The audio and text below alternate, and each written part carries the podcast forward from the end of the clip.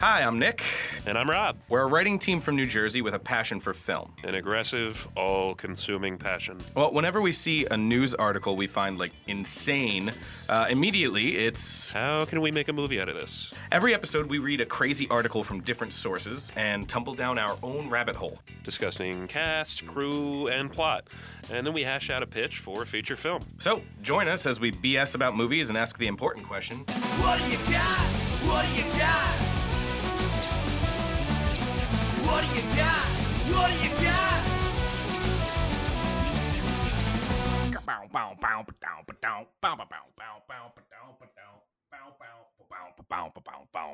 That's the new theme song. What do you have? What do you have? And then we flip it over to Rob, and Rob goes... back to sleep. Back to the future sleep. I guess technically it's kind of time travel. I just die for a little bit, and then I'm in the future. And you always write your name on your underwear. Oh, Calvin. I'm not sure why you do it, but you do it. Hey, everybody. Thanks for joining us. This is episode forty-nine. For the last four or five episodes, I would say, we'd been saying, we need an idea for fifty. We need an idea for fifty. And then at some point I went, I have an idea for fifty. Let's talk about it off the air. And then the next episode I went, we need an idea for fifty. And Rob went, I thought you had an idea for fifty. And I went, I think I forgot it. Um, so... what an exciting recap. Well, kids, tune in next time for more amazing bot adventures. um, however, we can now officially announce episode fifty uh, will be launching. Let's see. This is going to be coming out on the fourteenth, this episode. So the next episode would be coming out on the twenty-eighth of May. Uh, episode fifty will be launching. We are doing a collab with our good friends at the Trilogy podcast, um, our friends Scott and Vin.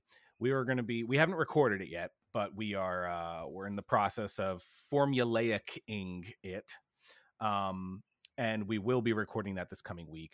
Um, if you haven't listened to the Trilogy podcast yet, please go check them out. You can find them everywhere you can find us, I believe, Spotify. It's a iTunes. Really cool podcast. And at this point, they, they just are so whip smart about knowing like what all the tropes of a trilogy are. And yeah. it, it just like it, it almost ruins trilogies in a way, because now I'm I'm gonna see things different. I, I can't even describe it. It's such a good show. Um, they they are very they're much more a scientific approach for obvious reason. They are actually dissecting the ideas of trilogies and tropes and different movies and things like that. Whereas Rob and I are just shooting the shit and coming up with some funny stories. Um. So it's going to be an interesting clash uh, between more of their kind of like edited and scripted approach um, and our kind of, you know, we we purposely do not edit our episodes. Like Rob will cut out some dead air here and there, or if like we say something we didn't mean to, or, you know, like uh, a lot of the times it's dead air when we're coming up with titles for the movie. Um, we'll cut out that type of stuff, but our episodes on purpose are not edited because this is they're they're, they're pitch meetings, you know. Yeah, shout out Ryan George. Try not to interrupt um, the stream of consciousness. Exactly. the The whole purpose of these is for us to come up with ideas on the spot, and it is so people realize that we are actually doing this on the spot. We do not. Besides, when we read the article and pitch our own, we do not come up with anything together. It's kind of like when we do the special guest episodes; we have no idea what the article is going to be.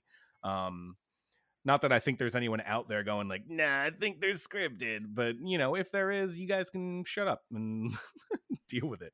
Uh, but I, I think there's going to be an interesting clash between their more scientific and scripted approach and our more pitch meeting style um, stream of consciousness, like Rob said, approach. So it's going to be an interesting way. Uh, it'll definitely most likely be a longer episode. Our Ooh, very unorganized. Oh, a very unorganized podcast. Wow, um, wow, wow.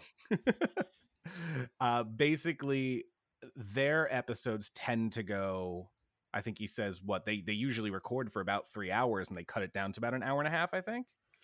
Yeah, he said they go for about three, and then they cut it down to like an hour and a half, two hours. Right. Whereas with us, we go for about forty-five, fifty, and that's the whole episode. Um, so the episode fifty will definitely be a longer episode. Uh, I'm going to say it'll probably be run around. We're, we have to pitch three movies, so it'll probably run around an hour and a half. Maybe it'll even go to two hours. Who knows? Um, but stay tuned for episode fifty, because that's going to be a great one. However, we're not there yet in terms of counting. We're the one before fifty, which is forty-nine. And this article was brought to you by Robert Jeremoyle Lincoln Dickerson I've t- the Fourth. I've told you my middle name so many times. I don't remember it. I don't even remember my middle name. It starts with a W. It's my dad's name. Skip? Um, well, that's his nickname. Um, what? Skip is apparently a nickname for William. There's a lot of really weird nicknames, especially like male nicknames from like the sixties and stuff. There's a lot of weird ones. Like, why is Dick a nickname for William? Why is on, Bill? On that, yeah, on that same. Well, Bill, Will, or they kind of go together, but, but it's like not I, the same letter.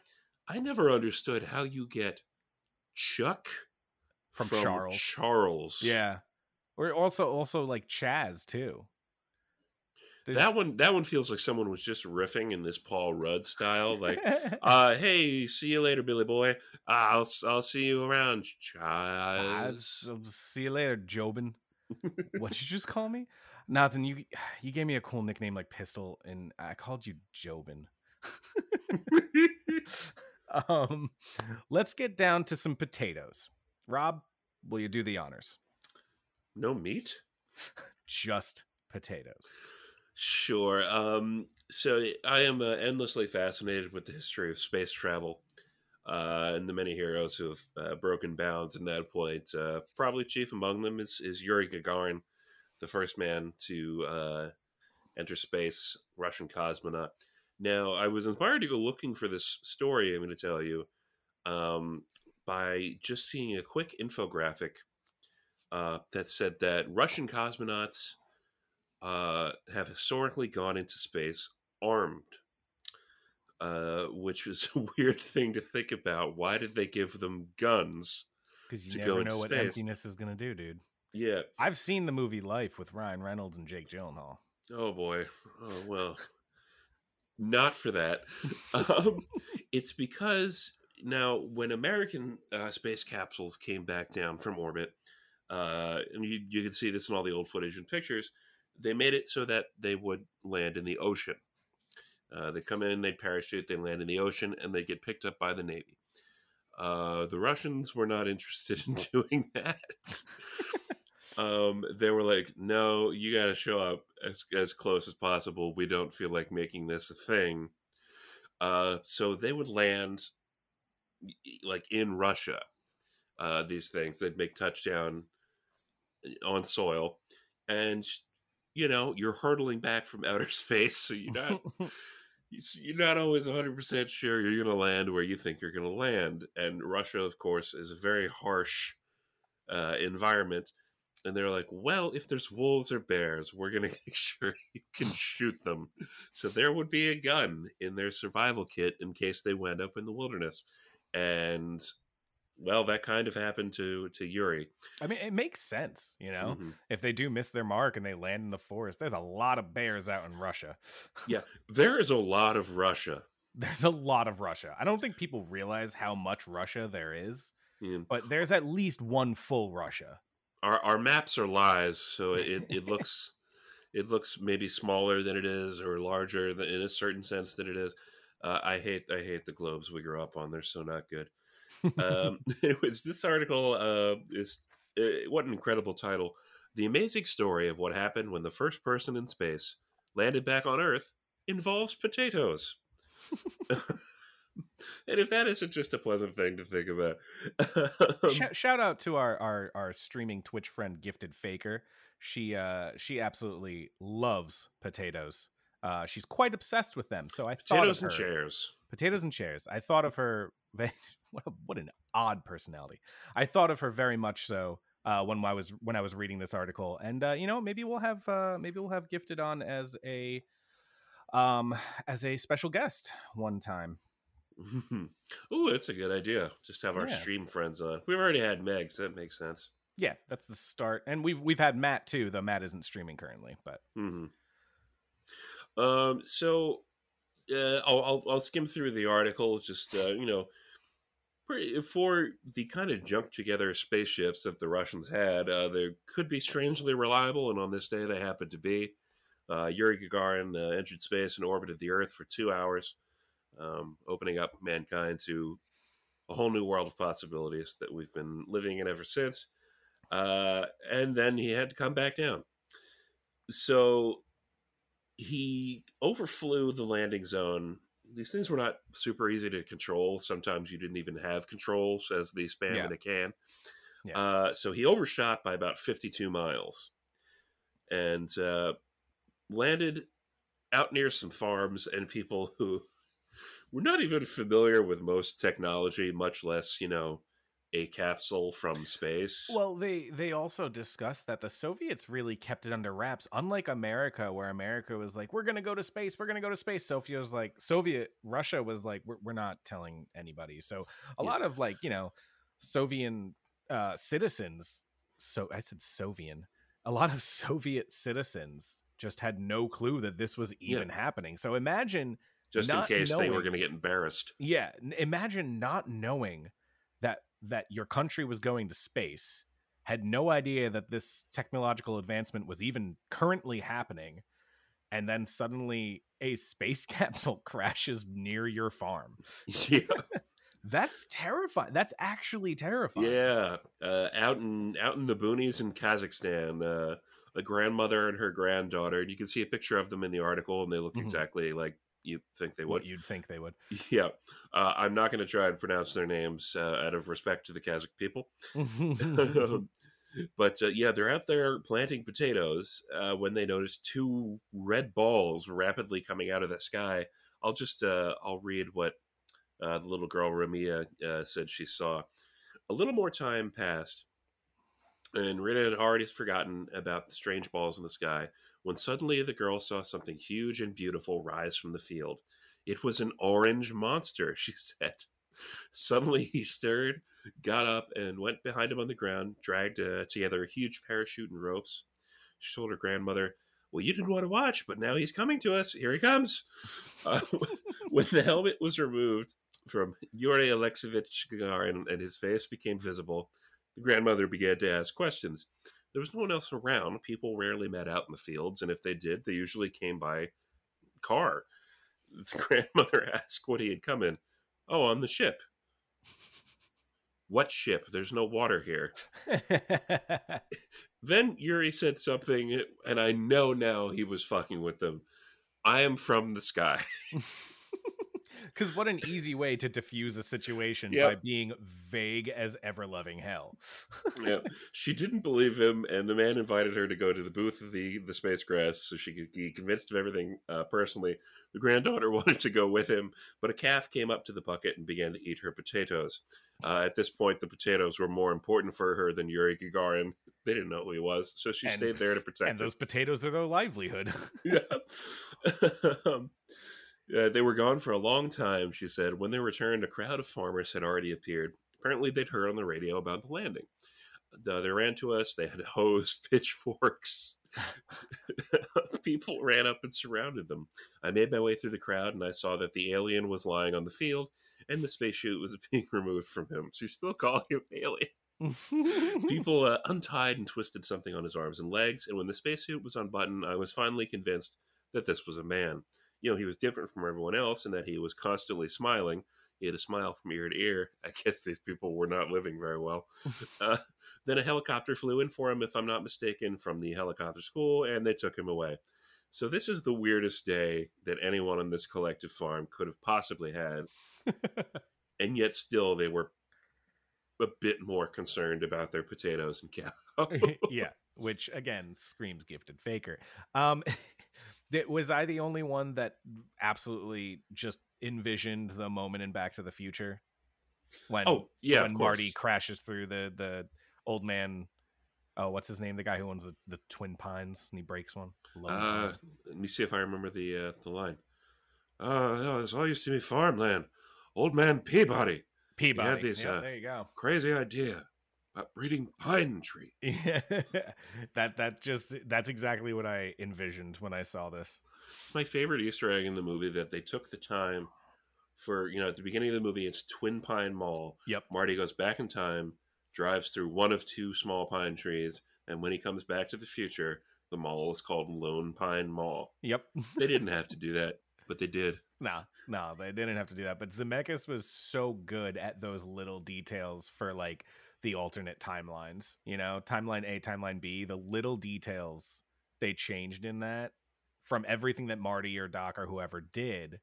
It just, mm, chef's kiss. Um, a great trilogy, which you can listen to on Trilogy. Yeah. There you go. Back uh, to the Future. Listen to the Trilogy podcast, dis- discuss, dissect, and enjoy.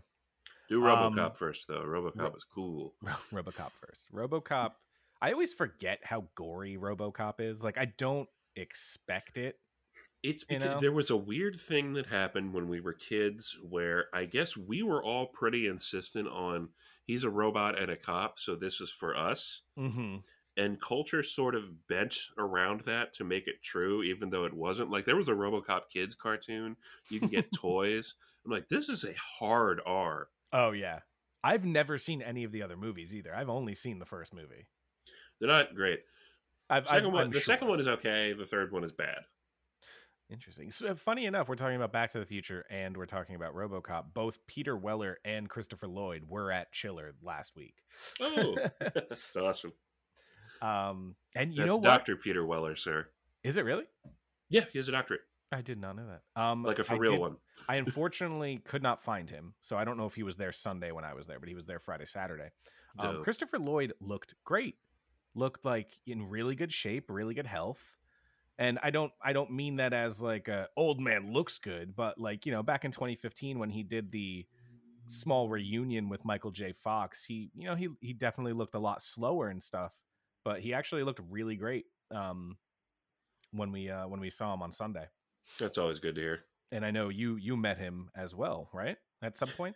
Yeah, my mom got my brother and I uh, as a gift. Um, we went to the State Theater in Easton, Pennsylvania, I think. Uh, just a packed theater where we watched the movie, which seeing it with a, a crowd is like amazing. Like people were whooping and cheering and, and screaming. Like when George punches Biff, we were all losing mm-hmm. our minds. It was great. And then after Chris came out and answered questions and we had bought a special package. So we took pictures with him and he signed a poster. That's awesome. Yep. Yeah. Um, I know that, uh, was it, was it twenty fifteen when, no, it would have been earlier when they re-released the first movie in theaters. Cause I know I went, I think to it was twenty fifteen that. Cause that was the anniversary. Was it? I feel, oh yeah, you're right. You're right. I figured they would have released part two, but it was just part one. But I guess if it was the anniversary of eighty-five, yeah, that makes yeah. sense. Um, well, it was a national holiday, the day that Marty McFly arrives in twenty fifteen. That's true. And they were only off the Cubs winning the World Series by one year. Rob and I watched that game together and we freaked out. yeah. Yeah. It was crazy. It was also a really good series. Yeah. Um, unfortunately, uh, on, on a on a sadder note, I don't know if you saw, Rob, um, but Fred Ward did pass away today. Um, Fred, from Tremors? Yeah. Oh, man. Yeah, he's seventy-nine. Um, wow, he's older than I thought. Right? Me too. I did not expect him to be uh, seventy-nine. I thought he'd Kevin be like Bacon's in his, in his early sixties. Yeah. Yeah. I mean, yeah. Were... Kevin Bacon, I think, is sixty-one or sixty-two. Um, Fred Ward, the man that I always thought should play Punisher, but then we got Fred Ward Junior and John Bernthal. So, um, oh my God, now I can't unsee it. Right? The man should have played Punisher back in like the eighties and nineties. Very strong, squinty faces. Yeah. Um, but yeah, so he, he passed away today. So uh, our condolences wow, with our family and friends. Um, great actor, great character actor for a very long and prosperous career as well. And um, speaking just to tie it into what we were already talking about, he was one of the stars of uh, one of the great movies about uh, space travel, The Right Stuff. That's true. That is also true. Look at that. Everything's coming full circle today. Um, so speaking of the circles, crop circles. Um, let's let's let's figure out uh, what's going on here. So uh, so Rob, well, you know, what, what do you got? Get it out, Jesus. So um, I have two titles to pitch for you. Um, depending on the tone we ultimately go with. Okay. My first title is Spudnik, spelled Spud with a D like a potato. That's a Friends reference. Okay. I believe you. I don't know that, but I believe you.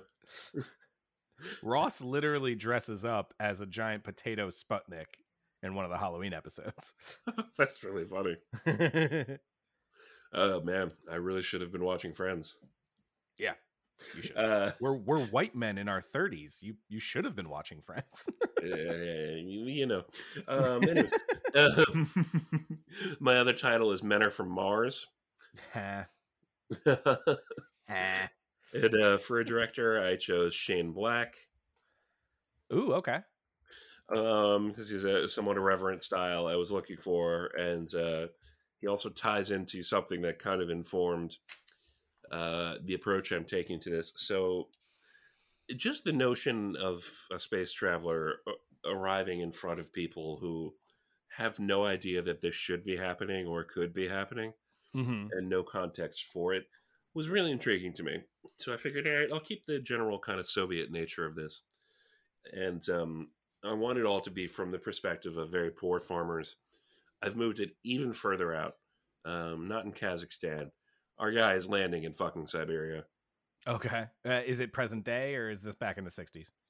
Um, you know, I, I don't know how the the quote unquote newer Russian spacecraft land. Right. Um, I don't know if they parachute in in capsules or if it, it physically lands. Um, because they're weird looking ships, mm-hmm. and they're all we got. Workhorses. Uh, but I mean, it's, I'm going to say during the space race. Um, okay. Although we don't really have to say it because, excuse me, what I'm thinking about doing is following a group of people who, and, and this is true, there are people who absolutely disappeared off the face of the earth when the communists came into power, mm-hmm. um, because they were very religious, and uh, the Soviet communists were... Uh, by principle atheists and very repressive of a lot of the uh, Christian organizations in Russia.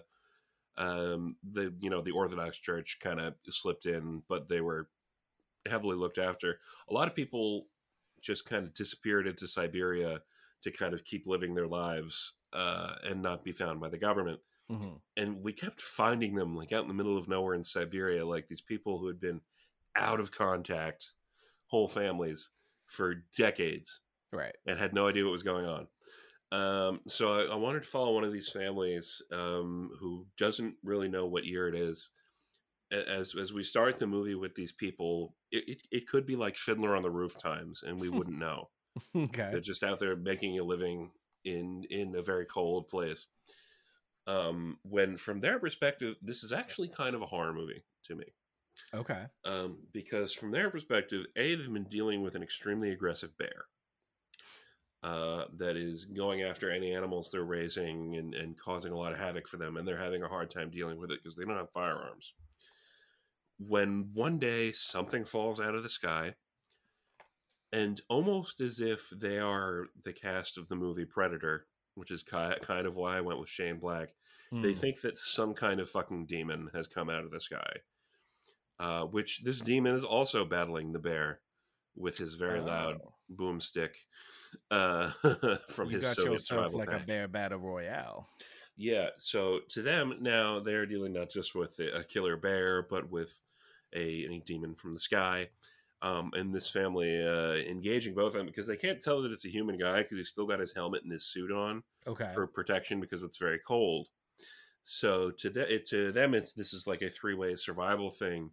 As these people are at war with each other, uh, we don't really know why the cosmonaut uh, is, is engaging with them. He probably thinks, you know, these people are coming after me. I've overshot so far. Yeah, I'm in. Uh, I'm in the West. and these people mm, are trying okay. to capture me, which is why he is antagonistic to them, because he's like, who the fuck are these weird shtetl people? Did you uh, did you say who your cast is?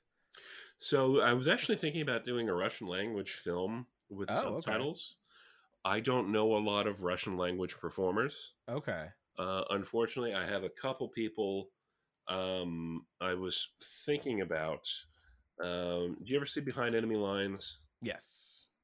So there's a guy. You want uh, Owen Wilson? Wow, that took the wind right out of my sails. um, there's a, a guy in um, in that movie. His name is Vladimir Mashkov, uh, who plays like this sniper that's chasing Owen Wilson throughout the whole movie. Right. Uh, who looks exactly like the protagonist of Grand Theft Auto four. I think they took it from this. um, uh, who I wanted to play the cosmonaut, because he's like a really well-known Russian actor. So I figured at the end, maybe when he's, you know, dying and they remove his helmet, that would be cool for the Russian audiences to be like, oh, it's Vladimir. that's that's good. Um, and as far as the Russian family, again, I am very quickly exhausting my knowledge of Russian-speaking uh, actors, but uh, there was this movie that Nick and I watched a few years ago called Black Sea with yes. uh, Jude Law and Scoot McNairy. That was such a sleeper hit. That movie was so much better than it had any purpose being. Yeah, sure did. Um, there was a, a, a really good Russian cast in that. Someone stood out to me. I'm going to try and find his name. Was it Konstantin Kabensky? No, I think that's an older guy. Oh, uh, uh, Grigory Dobrygin. Uh, oh, okay, yep. He, he had the epic beard in that movie. And uh, I really liked that guy a lot. I thought... Um, I, I liked uh, I liked him, and I wanted him to play the head of the family in this, uh, especially if he's kept that beard. He's also in A Most Wanted Man. He's in. Where do, what do I know that from? Um, it's um, it's Philip Seymour Hoffman, Rachel McAdams, Daniel Brühl is in it, Robin hmm. Wright. I don't think I saw it. It's uh, I think I saw it a while back. I remember. What year did this come out? twenty fourteen. Yeah, I remember when this movie came out, because I think this was one of Philip Seymour Hoffman's last films. Oh, okay. If not the last. No, oh wait. Uh, Hunger Games was his last. This was his last non-Hunger Games movie. Right. I remember he was like the camera guy. Yeah, yeah, yeah. yeah. Daniel Brühl. Friggin' love that man. He's amazing. Um, yeah, so that's kind of the gist of what I'm pitching is this this family that's cut themselves off from society. That, you know, because we're seeing it from their perspective, we as an audience don't really know exactly what time period they're living in. Yeah. Okay. Um, who are dealing with not just this force of nature, but now that what they believe to be a supernatural force, uh, and the interactions between the three of these things throughout the movie, which lends it to a kind of a horror thriller uh, notion. And that is uh, that is my movie. Interesting. Interesting. Very nice. Um, I think the Men Are From Mars title works a little bit better just because of the premise you're going with your ass, your cosmonaut character. Mm-hmm. Um, I mean, b- both work fine, but I like, I like that one a little bit better. Spudnik is a little bit too sharp for me. Well, well now that I know it's a Friends joke, I don't want to use it. Yeah. Yeah. I figured. and, not, and, not, and not, it's not like I have something against Friends. I just, it's just because if it's notable enough where you immediately knew, then I don't want to, you know, the, I just don't want to use yes, it. Yes. But also, how many other people would immediately... I'm, I, I mean, most Friends fans would, I would say. Yeah, I mean, it's one of the most popular shows in the history of television, so... Um, I'm going to send you the image of Ross, just so... A nice David Schwimmer dressed up as a metallic potato. Let's see what we got. That's all I'm imagining, is he's just into like a weird oval-shaped costume with aluminum foil. You are ninety-nine percent right. I just texted. Oh my god! Oh my god! And the Friends exhibit in New York City has that costume. As a matter of fact, I probably have a photo of it. That's somewhere. Amazing. That should be our header for this article. Just David Schwimmer. Honestly, yeah. I'm just gonna do. I'm gonna do a photo of David Schwimmer in uh, the Spudnik outfit. Your Spudnik. Um, darn it, where was it? It was, oh no, uh, I thought, when, when did we go? we went after Halloween, didn't we? I is that, is that the one where you went and you took like a picture with like the mound of Joey's clothes that he yes. wore? Yep. Yeah. That. Okay. I'm sorry. They didn't have the Spudnik. They had the Harma, uh, holiday armadillo. They had the holiday armadillo outfit. They have. Oh, I think I remember that. Yeah. I mean, it's still there. They, it was supposed to only last like two weeks. And then like they people just kept going. Yeah. um, so uh yeah that's the gist of uh of what I'm trying to put together. uh Nick, I'm very excited to hear your thoughts. What do you got? All right, um I would say that you and I are very much in the same vein. However, style we, we both went with a stylistic film. However, my film is more stylistically in tune with, I would say, like the fifties sci-fi movies of the time. The Day the Earth Stood Still, things like that. Um, my director of choice is Dan Trachtenberg, uh, who to me is one of the better styled Twilight Zone directors right now, other than obviously Jordan Peele. Um, mm. He directed ten Cloverfield Lane, and he does a lot of ah, okay. Um, so uh, ten Cloverfield Lane felt very at home for me with this one. Um, my... original premise, I actually have an entire page worth of notes that I crossed out and just went, okay, let's start over. Um, okay. Because I was originally going to make it a, a Wild West sci-fi. Um, but I was like, nah, I kind of want to stick it in like the, the forties or fifties or something. And I, I'm guessing fifties just because of the, the style of film I'm going for being the kind of, you know, sci-fi movies of that era. Um, so my premise is two brother, uh, two siblings, a brother and a sister, uh, live in a remote village somewhere. It's not disclosed. Doesn't have to be Russia. Doesn't have to be America, anywhere. But I'm guessing probably somewhere, somewhere in Eastern Europe. Um, or honestly, it could be Ireland because I cast I cast two gingers. Um, uh, but it's a brother and a sister who basically, for their remote village, they are like the town the town. fishermen, fisher people. Um, and they spend weeks at a time on this small island that's far off the distance of their village. I'm talking like in the nineteen fifties, I'm talking like fifty, sixty miles out into the open ocean. Uh, and they spend weeks at a time on that island fishing and, and, and getting supplies and things like that to bring back to the village uh, for, you know, food and sustenance. When suddenly a man shows up on the island, but they have no idea how he got there. He didn't have a boat. There was no plane or anything like that. He just shows up. Um, and basically the premise of my film is a Twilight Zone style film, but we never truly know whether or not the man is actually an extraterrestrial or just a hmm. man who lost his way.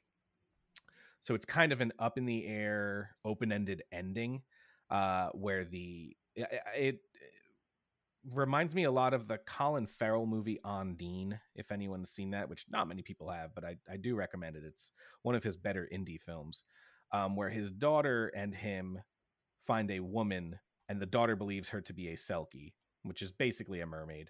Um, it's like open-ended. You're, you're never one hundred percent sure whether or not, unless I'm misremembering the movie, and then we see her fishtail. But um, the the idea is that this brother and sister just never are one hundred percent sure, but he's injured, and they, you know, they take him in to, like, heal him and, like, help him, but something about the guy just doesn't sit right. Um, so it's about them trying to figure out whether or not this is a man or an alien. Uh, my siblings will be played by Rebecca Ferguson and Damian Lewis. Oh. Um, and my... my extraterrestrial-esque man uh, would be played by Bradley Cooper.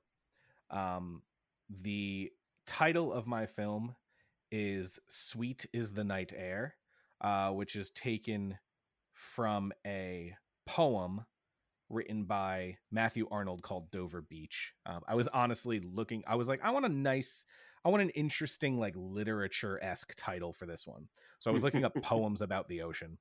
Um, and I came across Dover Beach, and there's a line in it um, where he says, uh, blah, blah, blah, uh, glimmering and vast out in the tranquil bay, come to the window, sweet as the night air, only from the long line of spray where the sea meets the moon blanched, uh, moon blanched land. Uh, it's a very pretty poem. Um, Whoa. But yeah, so I took my title from that. Uh, so that is Sweet as the Night Air. Wow. I'm, I'm so, still I'm still processing that poem.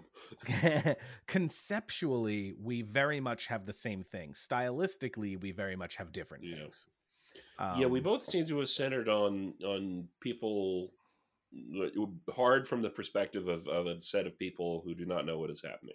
Exactly. Yeah. It's it's it's very much that. It's it's very much people unsure of their surroundings, I would say, is a is a good way to kind of to kind of put it. Um, I am obviously, as we all know, a huge horror fan, so I am good going that route if we want to. Um, I like your idea of making it a Russian language film. Uh, we just wouldn't really be able to cast much of it. Um, no, I, I pretty much exhausted my resources with those two Russian actors that I, yeah, that I mentioned. Yeah, yeah. So I think I think it's better if we make it take place somewhere undisclosed, so it doesn't have to be a so so yeah. But the antagonistic relationship of of that uh, the general character from space, yeah, th- could be more easily explained by, you know, if it if it is still in the Soviet era, uh, by in fact landing in the West somewhere. Yeah, that that could be true. We you know, could if do, these I mean, people honestly, can't communicate, then there you go. The idea for me was somewhere in the U K. Uh, you know, you have the Cliffs of Dover and things like that. Um, because your your people were going out somewhere remote on a fairly regular basis, yes. Yes, they go out like in my in my mind they go out like once every two months for like two or three weeks to to basically just go fishing and like really capture a large amount for their small village. Mm-hmm. Um, but what we could do is we could do that and then. Okay, your your premise is based around the idea of it being a bear, correct?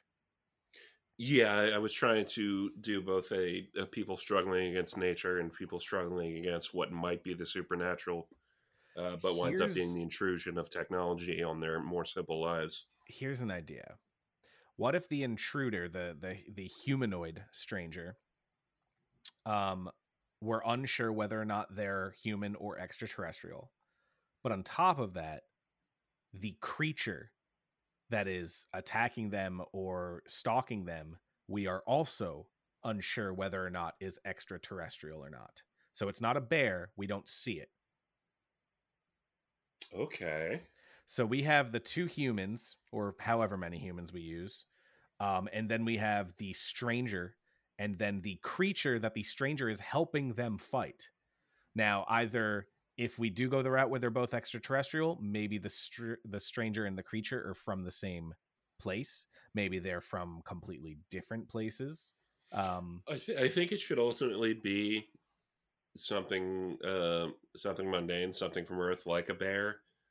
Uh, you mean like revealed of, in the end? Yes, that way we okay. can spring it on people that this odd person who's been helping them out is more akin to what they were thinking they should be afraid of. So do you think the, the stranger is also human in the end? Do no. you think there's actually no supernatural? No, no. I, I I think we've built up the idea of the monsters being supernatural and it winds up being him. So he is the supernatural monster. Yeah. But he is still helping them fight the bear, which they don't know is a bear. They think it is some type of creature. Yeah. I like that a lot. Because then you have the two people fighting together with this stranger and they think they're fighting some extraterrestrial creature, which turns out to be a bear. Um, you know, maybe there's they see the silhouette of the bear and it's, I don't know, it's missing a leg or something. So that's why they're like, it can't be a bear, blah, blah, blah. It's three-legged. Um, but, and then we have the reveal in the end that it is a bear. One of them, one of the three of them kills it with a spear or whatever. And they finally reveal that it's a bear. And then we have to find a way to reveal that the man, like, do we do a Close Encounters of a Third Kind type situation where like we end up seeing his ship or something at that point? And is he going to is he going to then be aggressive with them, or is he we come in peace? I, I think the reason he's been cooperative is because the, like the bear was a threat to him too, and maybe like one of them happens to see him late at the night that they kill it, like opening it up and doing very, very weird things that we always imagine, you know, the the sinister probing nature of gray aliens like doing. Yeah. Mm-hmm. Uh, and the nature of that is revealed, and he probably wants to do it to one of them as well.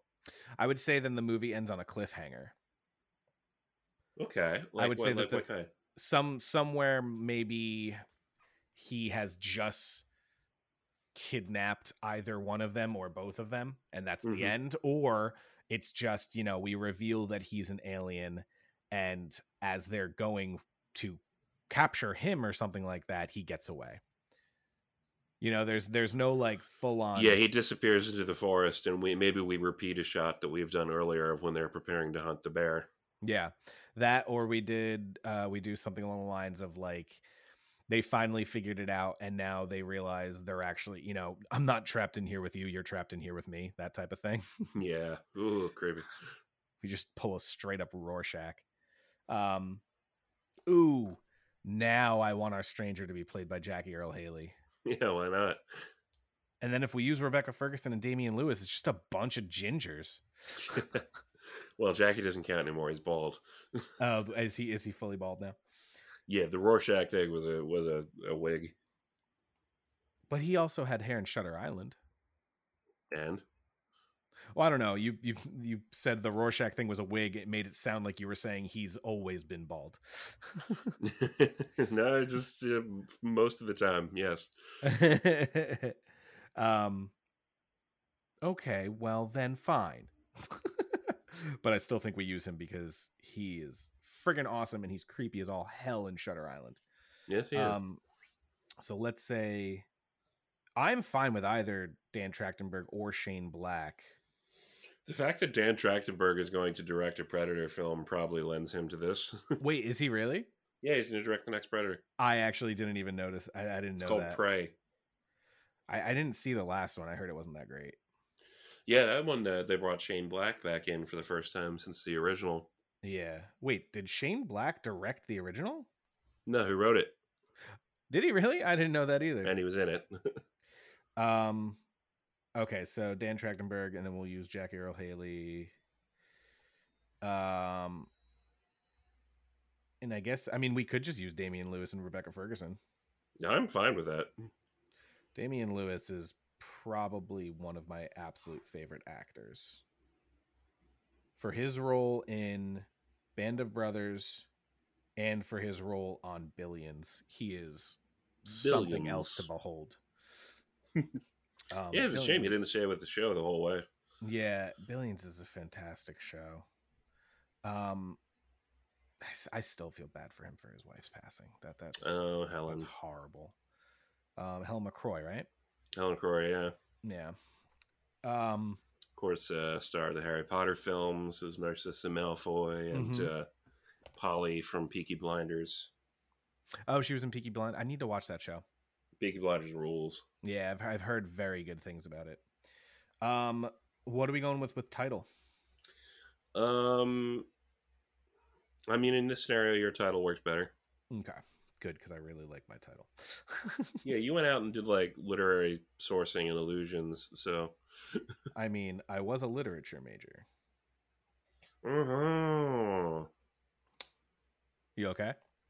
No, I had a stroke. Oh, okay. But you're over. You're done with it. Um, okay, so let's let's real quick. I, we basically have everything here, but let's flesh this out a little bit. Are we going with the island idea from my pitch, or are we just doing some remote village? Uh, I don't think and, we necessarily need to do an island, um, which can be a little tougher with the British Isles. Um, also, how did a bear get there? Yeah. um, so, yeah, just somewhere remote. I like it being on the coast. Okay. Uh, yeah, but somewhere on the U K, I would think, would be a cool setting. Yep. And then I think we could still keep it in the fifties, because we can't do it present day. We can't have technology involved. No. Or, or present day technology, I should say. Um So we keep in like the fifties. It has this horror aspect, this Twilight Zone aspect, where basically the first, I would say maybe th- three fourths of the movie is them trying to fight the quote unquote creature. Yeah. And it's so not until get, like the very end they reveal it's a bear. Yeah. So they get up to this remote area. Why are they there? Well, my my idea was the fishing thing, but let's say maybe they're just on a maybe they're just on a hike. Maybe they're um, on a nature hike. Their father has recently passed away, and they used to come up here. To, they're spreading. They're going to spread his ashes. Yeah. Okay, they're going to spread their father's ashes up here. I, yeah, because I actually really like the idea of the siblings kind of banding together. Yeah.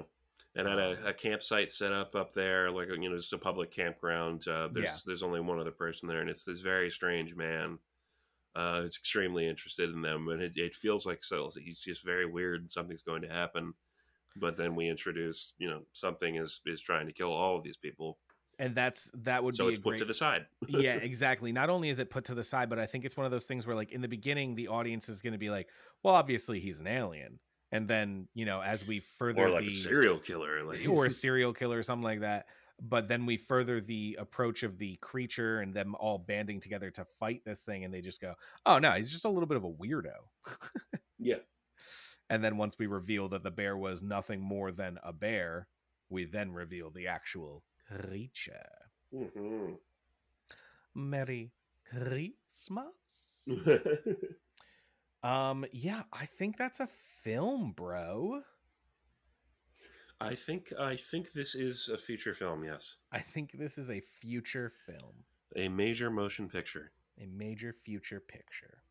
No animals were harmed during the making of this pitch. Except Damian Lewis. Also, I pushed the cat. So an animal was harmed. That is an no, old cat. Don't push the cat. Well, she shouldn't have been here. Also, don't fart directly in the cat's face. It was one time. She had no idea. All right. I'm telling that story on the podcast real quick. That's the whole story. Nope. There's so much more to it.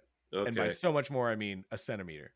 Matt and I, who y'all would know from uh, the podcast as special guest Matt Delaware, um, Matt and I were playing Fortnite one night online, and over Matt's headset and microphone, I just hear Rob come into the room and say, I am so sorry. And Matt goes, what? And Rob just goes, I just wanted to apologize because I farted really bad. And I turned around and Izzy was sitting there. So he just farted right in the cat's face. Yeah, I absolutely blasted her.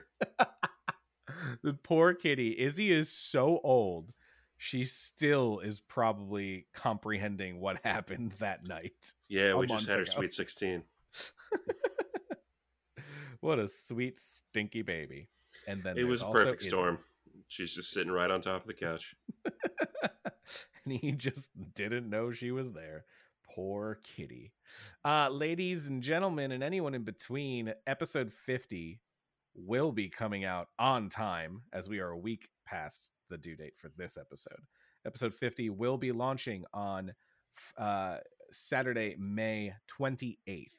So please get ready. It is our milestone episode. It is a collab with the Trilogy podcast and hosts uh, Vin and Scott. I almost said Matt because we were just talking about Matt. Hosts Vin and Scott will be joining us in the studio. We will be recording that one in person. Um, and it's going to be a really cool get. Rob and I have no idea what article they're going to or have already chosen, uh, just as we do with every special guest. So the article will be pitched to us on the spot as we record. Uh, and the four of us will come up with a not just a pitch for a film, but a pitch for a trilogy feature uh, where Vin and Scott will also have the ability to kind of talk through us, talk us through some tropes and some trilogy, you know, happenstances. Uh, and, and things, you know, you're going to learn. You're going to learn. Knowledge is power. And we're excited to do this collab with the Trilogy podcast. Make sure you check them out everywhere you listen to podcasts. Same as What Do You Got? Uh, Spotify, iTunes, Google, everywhere you listen. I believe they are also hosted on Podbean. Um, so you can check them out there as well. Visit them on Facebook and Twitter. And again, we'll pitch a little bit more of this stuff for them once we have them in the studio with us uh, for that episode. Uh, but go check them out. They're they're awesome guys. Their podcast is fascinating and way smarter than anything the two of us idiots do. um, but we're going to have a good time with them. And I think that is all I have to say. Well, yeah, we're extremely excited. Can't wait to get that episode to you guys. First, we got to do this one, so let's go ahead and end it. I've been Rob. I've been Nick. And that's what we got. What Do You Got is recorded live at the Cape Swoosh Studios in Bloomfield, New Jersey. Our theme song was written and performed by Trevor Campbell. Additional music is provided by Kevin MacLeod of Incompetech dot com. And our wonderful logo was designed by Gabby Weiss. You can find her on Twitter at, at Gabby Weiss.